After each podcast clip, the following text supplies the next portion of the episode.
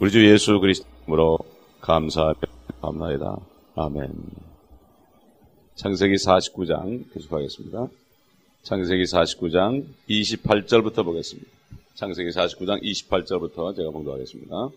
이들 모두는 이스라엘의 열두 지파들이라 이것이 그들의 아비가 그들에게 말한 것이며 그들에게 축복한 것이라 각 인을 각자의 축복에 따라 야곱이 축복하였더라. 그가 그들에게 명하고 그들에게 말하기를 내가 내 백성들에게로 합쳐지려 하니 나를 힛인 에프론의 들에 있는 굴에 내 조상들과 함께 장사하라.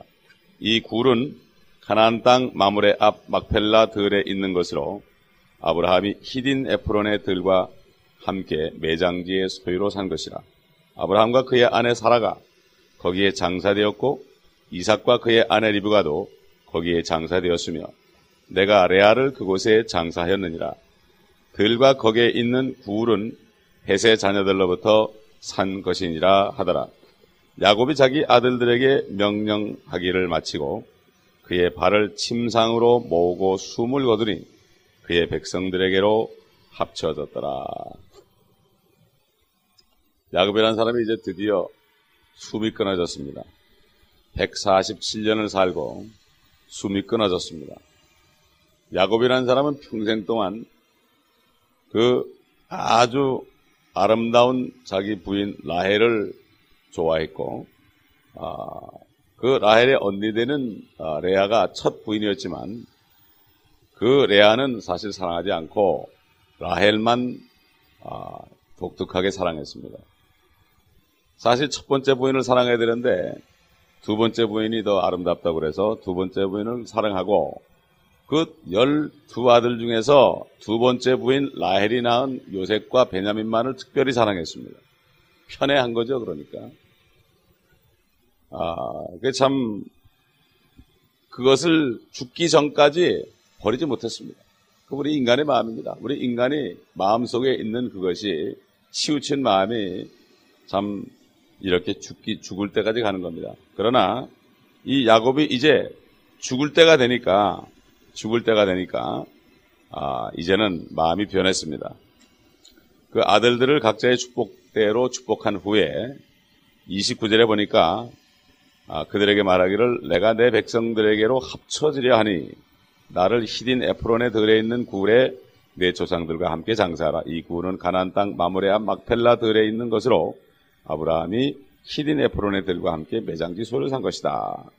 그러면서 31절에 보니까 아브라함과 그의 아내 사라가 거기에 장사되었고 이삭과 그의 아내 리브가도 거기에 장사되었으며 내가 레아를 그곳에 장사하였느니라. 사실 라헬은 베들레헴에 장사했습니다. 죽을 때가 되니까 이제 하나님의 법칙에 따라서 가장 큰 부인이 묻혀 있는 곳. 그것은 할아버지, 할머니의 할머니의 시체도 거기에 묻혀 있고 또 자기 어머니도 거기에 묻혀 있고 거기에다가 또 마찬가지로 자기 큰 제일 먼저 내 어, 부인 중에서 제일 큰 부인도 거기에 묻혀 있고 사실 마음 같아서 옛날 마음 같아서야 가장 사랑하던 라헬의 옆에 묻히기를 원하겠지만 죽을 때가 되니까 육신이 다 죽을 때가 되니까 이제 마음이 제자리로 들어온 거예요. 우리 인간 육신이 그렇습니다. 육신이 죽기 전까지는 어? 끝까지 우리 육신 속에 못된 성품이 남아가지고 나도 괴롭히고 남도 괴롭히고 그렇게 합니다. 우리 믿는 사람도 마찬가지예요. 믿는 사람들의 육신 덩어리는 불신자가 다를 게 없어요. 육신 자체는 그러나 믿는 자는 하나님의 성령이 안에 있기 때문에 그 능력으로 이 육신을 이겨서 그렇지 육신 덩어리 하나만 가지고 본다면 똑같습니다. 그렇기 때문에 예수 믿는 사람이 성경 안 읽고 기도 안 하고 금식 안 하고 그냥 멋대로 살게 되면 불신자보다 더 악하게 되는 거예요. 예? 왜 그렇습니까? 사탄이가 믿는 사람들을 붙잡고 늘어지기 때문에 더 악해진다 이걸 알아야 돼요. 그렇기 때문에 어, 많은 믿는 사람들이 믿지 않는 사람들에게 조롱을 당하는 이런 것을 많이 봅니다. 예? 그러므로 이 육신 덩어리 평생 가지고 갑니다. 이 육신 덩어리 때문에 고통받는 거예요. 이 육신 속에 내 생각이 있고, 어? 내 마음이 있고, 어? 모든 이 상상이 있기 때문에 육신 때문에 두려움이 오고 육신 때문에 아픔이 오고 육신 때문에 눈물을 흘리고 육신 때문에 불평하는 게 우리 인간입니다. 그렇기 때문에 결국 이 육신 덩어리는 벗어버려야 되는 거예요. 이건 내번져 버려야 되는 거예요. 이거. 그게 죽는 날이 축복이에요. 그래서 시편에 보면은 하나님께서는 성도들의 죽음을 귀하게 본다. 영이 거듭나고 혼이 구원받았는데 육신 덩어리 때문에 고통받으니까 이거 벗을 날이 축복이에요. 그러므로 아, 우리 그리스도인들은 죽는 날이 축복이에요. 예?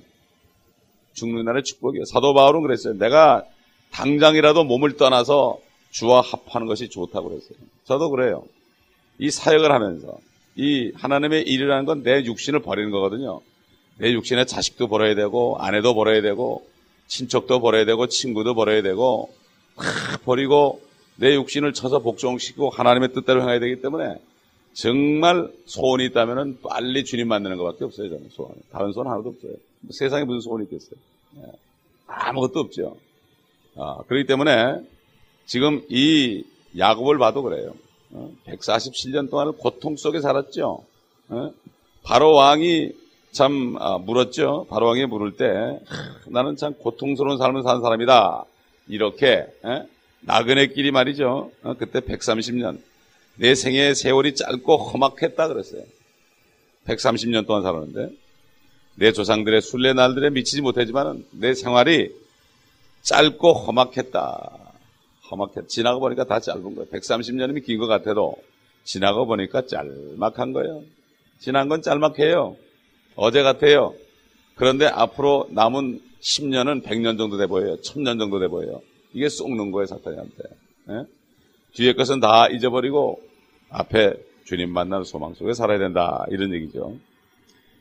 아, 33절에 보니까 야곱이 자기 아들들에게 명령하기를 마치고 그의 발을 침상으로 모으고 숨을 거두니 그의 백성들에게로 합쳐졌더라. 숨을 거뒀어요. 아직 시체는 거기 놓여 있어요. 침대에 누워 있어요. 그런데 그가 백성들에게도 합쳐졌더라. 그의 몸은 거기 있지만 그의 영과 혼은 백성들에게 이미 간 거예요. 그게 무슨 말이냐 도대체. 이 야곱은 어, 숨을 거둔 다음에 70일 동안 매장을 하진 않았습니다. 향재료를 집어넣고 어, 또 70일 동안을 곡을 했어요. 애곡을 했어요. 어? 자식들도 애곡하고 또 이집트 사람들도 애곡하고 70일, 3일장이 아니라 70일장을 했단 말이에요. 70일장. 이건 대통령도 안 하는 거예요. 예? 하나님의 사람들이 죽게 되면은 이렇게 대우를 받습니다. 예? 그런데 조상들에게로 합쳐졌다. 여호와의 증인이나 안식교 신자들은 지옥이 없다고 그러죠. 지옥이 없다고 그럽니다. 이 무덤이 지옥이라고 그래요. 아, 그러면 아직 무덤에 가지도 않았는데 몸이 어떻게 조상에게로 합쳐지느냐 말 그럼 누가 갔냐 말이죠. 예? 여기만 봐도 벌써 그들이 틀렸다는 것을 알 수가 있죠. 그래서 우리 성경을 처음부터 계속 먹어가지고 전체가 들어와야지 여기 조금 여기 조금 그러면은 정확한 하나님의 말씀이 들어오질 않은 거예요. 대개 보면 이단 종파들이 여기 조금 여기 조금 그래가지고 자기들 필요한 것만 해서 그걸 주장하지만 성경 전체를 보다 보니까 스스로 깨달아지는 거예요. 예, 라헬이 죽었을 때도 숨이 끊어지기 전에 에? 혼이 떠났다고 그랬어요. 혼이 떠나니까 숨이 끊었다고 그랬어요. 숨이 끊어져서 혼이 떠나는 게 아니라 혼이 떠나면 그 다음에 몸에 숨이 끊어지는 거예요. 사람 속에 있는 혼이 떠나면 몸이 죽는 거예요. 이건 하나님의 말씀이에요. 의사들은 어? 숨이 끊어져야 혼이 나간다고 그러죠. 근데 혼이 나가는지도 모르지 이 사람들은. 그러나 성경에 보면은 아, 혼이 나가니까 숨이 끊어졌다. 그리고 엘리야가 방문한 그 과부집의 아들도 어? 죽었을 때 엘리사가 엘리야가 하나님께 기도해서 그 혼이 다시 몸에 들어와서 살게 해달라고 그럴 때 혼이 그 몸에 들어오니까 아이가 다시 살아났습니다. 네. 혼이 들어오면 살아나는 거예요, 육신은. 육신 덩어리는 우리 혼이 들어있는 집이기 때문에 집이 집이기 때문에 주인이 떠나버리면은 집은 썩어지는 거예요. 그렇잖아요. 어, 사람 살던 집이 흉거가 돼버리고 사람이 떠나면 그냥 거미줄 쳐주고 나중에 다 썩어버리고 박삭 가라앉습니다. 마찬가지로 우리 육신은 우리 혼이 거하는 바로 집입니다. 네? 집이에요. 그 옛날 사람 우리 조상들은 아, 이걸 조금 알았어요, 알기는. 혼이 떠나가는 걸 알았어요. 그래서 제사 드리면은 그 혼이 돌아온 줄 알았죠. 그러나 성경에 보면은 믿지 않는 사람은 혼이 돌아올 수 없죠. 음? 믿은 사람도 이미 떠났기 때문에 돌아올 수가 없죠. 이미 돌아가면 천국이냐 지옥이냐 둘 중에 하나야. 그런데 지금 이 당시에는 백성들에게로 합쳐졌어요. 시대가 다 다릅니다. 인간은 죄 때문에 마음이 부패했기 때문에 아, 이 육신 덩어리 가지고는 하나님을 못 만나죠. 그렇기 때문에 아, 하나님이 사람이 되셔서 아, 죽을 죄 모든 죄들을 다 용서하시고 죄값을 치러주셔서 하나님이 사람이 되셔서 이 땅에 오셔서 예수란 이름으로 이 땅에 오셨죠. 그래서 그분이 죽으시고 피 흘렸을 때 그 피는 하나님의 피이기 때문에 죄가 없는 피이기 때문에 어떤 죄라도 고백하면 다 용서해주고 씻어주는 것이요. 모든 세상에 있는 죄들을 다 씻고 다 남는 그러한 피가 됐단 말이죠. 그렇기 때문에 그 예수의 피를 그 예수 그리스도를 내가 믿는 사람은 그 피가 나를 씻어주기 때문에 양심을 씻어주기 때문에 정결케 되는 거죠. 그런데 이 당시에는 아직 하나님이 이 땅에 오시기 전입니다. 오시기 전에요. 또 율법 시대도 아니에요. 율법 시대는 짐승의 피를 흘렸죠. 그러나 이건 율법 시대도 아니에요. 그때는 어디로 갔느냐? 하나님을 믿는 사람들, 그때는 하나님을 믿는 사람들은 조상의 품으로 갔습니다. 그래서 창세기 15장 아, 6절에 아, 보게 되면은 15장 6절에 보면은 아브라함이 주를 믿으니 주께서 그것을 그에게 의로 여기셨더라. 우리만 그런 게 아니에요. 주 하나님을 믿을 때 지금부터 4천년 전에 예수님이 오시기 전에 은혜 시대가 되기 전에 하나님을 믿으니까 그것을 의로 여겼다. 다 은혜로 구원받았어요. 노아도 은혜로 구원받았고 아브람도 은혜로 구원받았고 아담도 하나님의 은혜로 가죽옷을 재입혀가지고 구원받았고 율법 시대도 사실 은혜로 구원받는 거 율법 시대도 짐승이 피를 흘려서 대신 은혜로 구원받는 거 아니에요. 그러나 진짜 하늘에 가는 구원은 지금 예수 그리스도가 십자가에 죽으시고 부활하신 후에 믿는 사람들은 그냥 하늘로 직행합니다.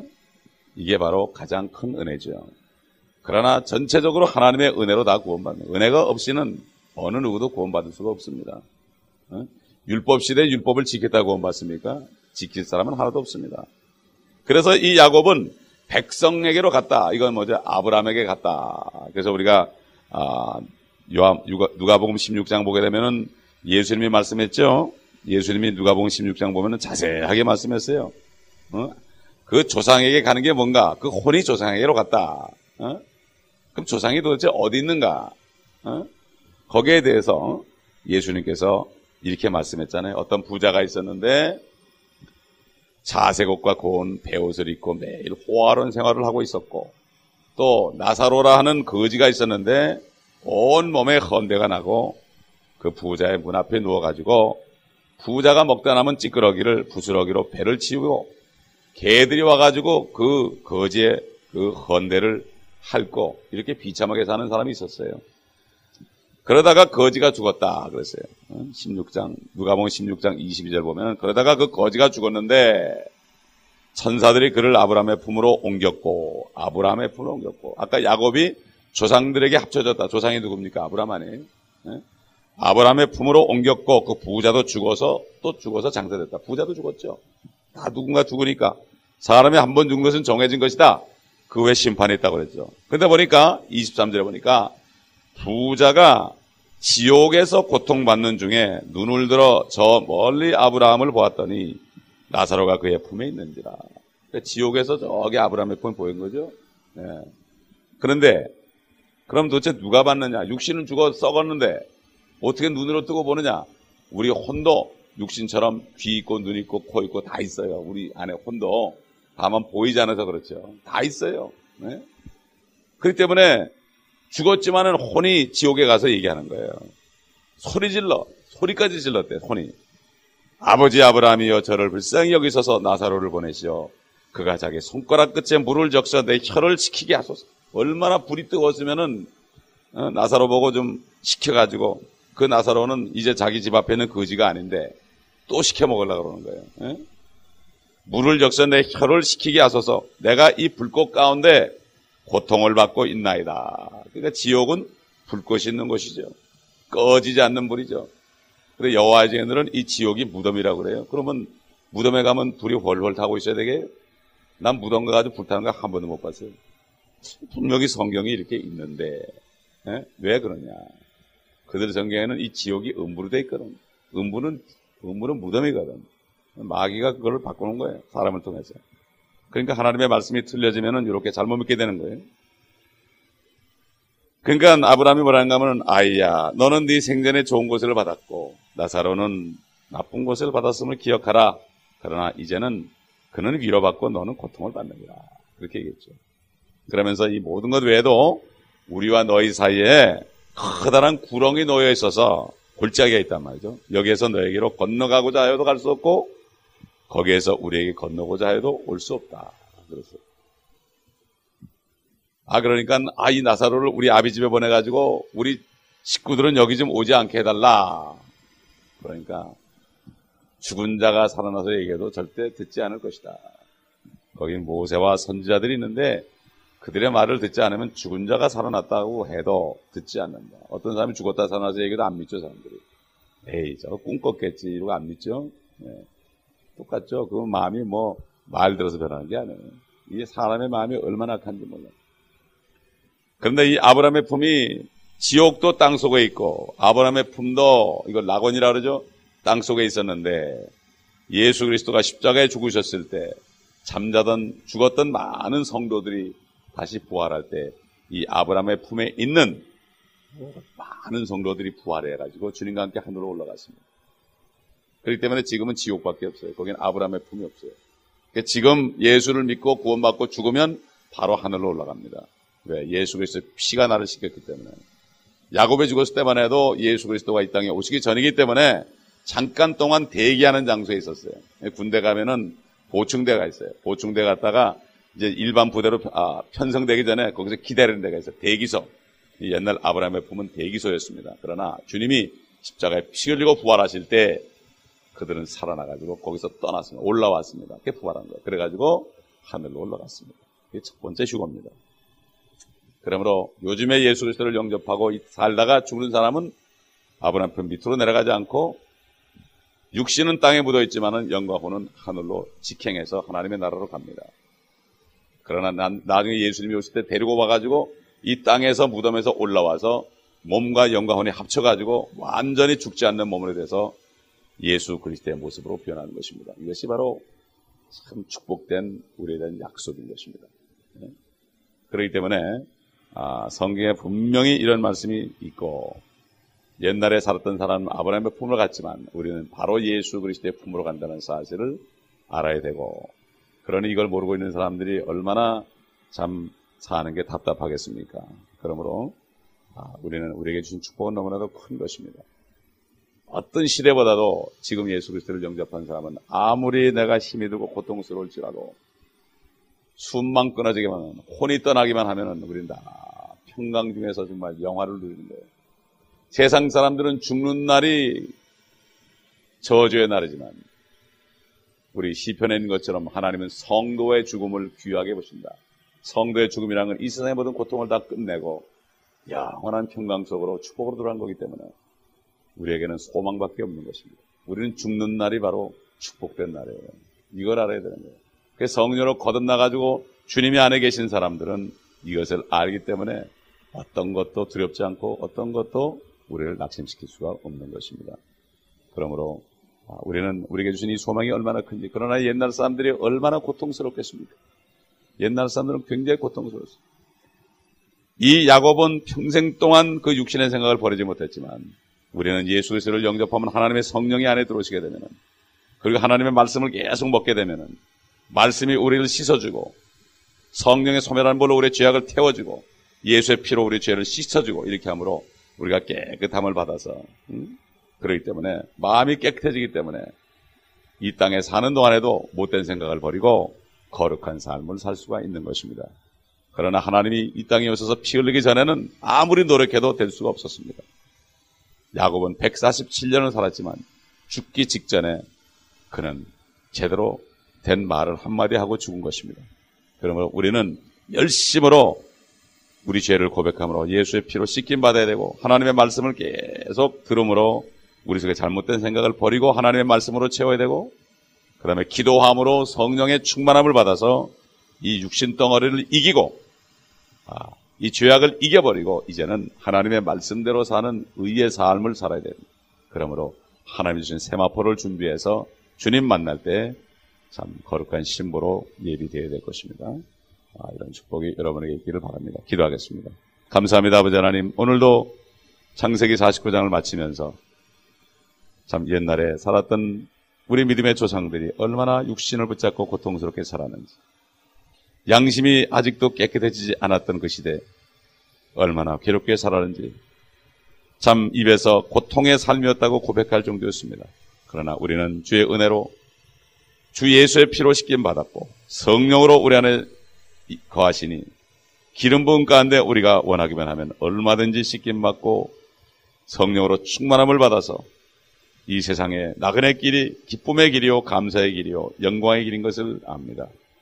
우리에게 주신 이 은혜를 잊어버리지 않고 주신 말씀을 귀하게 여기고 주신 성령님을 귀하게 여기고 또 흘리신 주의 보혈을 귀하게 여김으로 우리가 거룩한 빛나는 세마포를 준비하며 영광 중에 오실 주님을 소망 속에 바라보며 항상 기뻐하며 쉬지 말고 기도하며 모든 일에 감사함으로 하나님께 영광 돌리는 소망의 삶을 살 수 있도록 도와주시고 이 소망의 이유를 묻는 사람들에게 이 소망을 설명해 주며 당신들도 이 소망 속에 들어오라고 기쁨으로 권면할 수 있는 저희가 될 수 있도록 오늘 하루도 은혜를 내려 주옵소서. 우리 주 예수 그리스도의 이름으로 감사 기도드리나이다. 아멘.